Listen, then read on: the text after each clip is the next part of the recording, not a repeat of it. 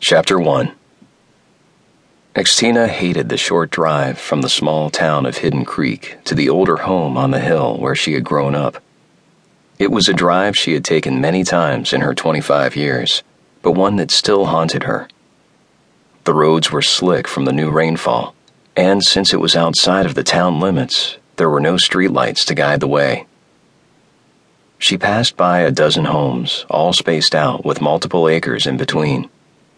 Neighbors that weren't really neighbors, just people whose land bordered each other's.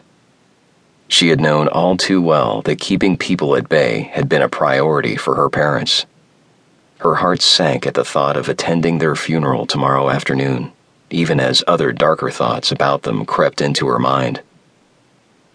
When she approached the sharp bend in the road where her father had apparently lost control of his truck a few days ago, she slowed. She saw the large gash in the trees and felt a shiver run up her spine. It was a normal reaction to seeing a place where people had died unexpectedly. It was something most people overlooked, but Xtina knew better. Punching the gas pedal, she continued on the road until she finally turned into the long dirt lane that led to the two story historical mansion her family had called home since the bricks had been laid by slaves in the early 1800s. It was too dark to see the house from here, but she stopped at the entrance anyway. Even in the darkness, she could feel the eeriness of the place. Moss hung in long strings like spiderwebs from the thick branches of the tall oaks that lined the driveway. Memories flooded back in her mind and caused her to shiver once more. Her body ached in places where her father's belt had connected or where her mother's hand had slapped at her. Her heart hurt at the emotional scars they had inflicted. All the names, all the horrible things they had said about her, to her. Even as a child, she had known what they were saying was wrong. She wasn't a devil child. Shaking off the bad mood, she rolled her hybrid car slowly down the drive. When the house finally did come into view of her headlights, she braced for another onslaught of shivers. But this time, none came.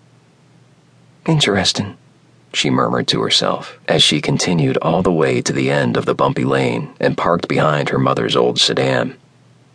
Turning off her car, she sat in the darkness and listened to the silence, letting her feelings wash over her.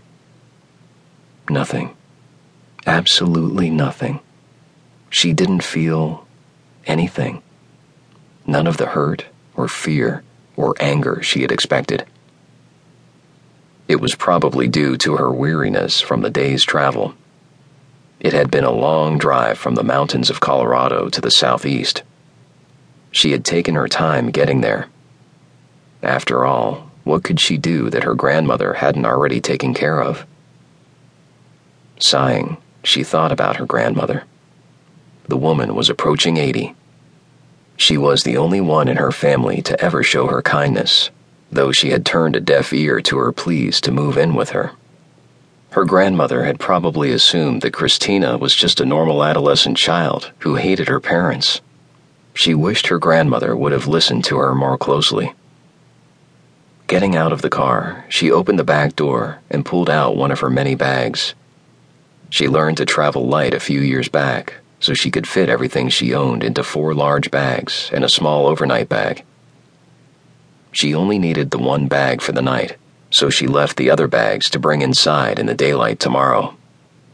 After all, it wasn't as if she was going anywhere anytime soon.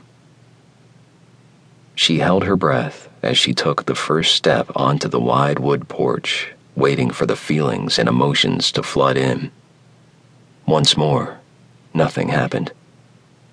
Taking another step, she reached the top stair and turned to look down towards the swing. She had spent countless hours as a child hiding out on that very spot, hoping, dreaming, talking to whoever would listen to her plight.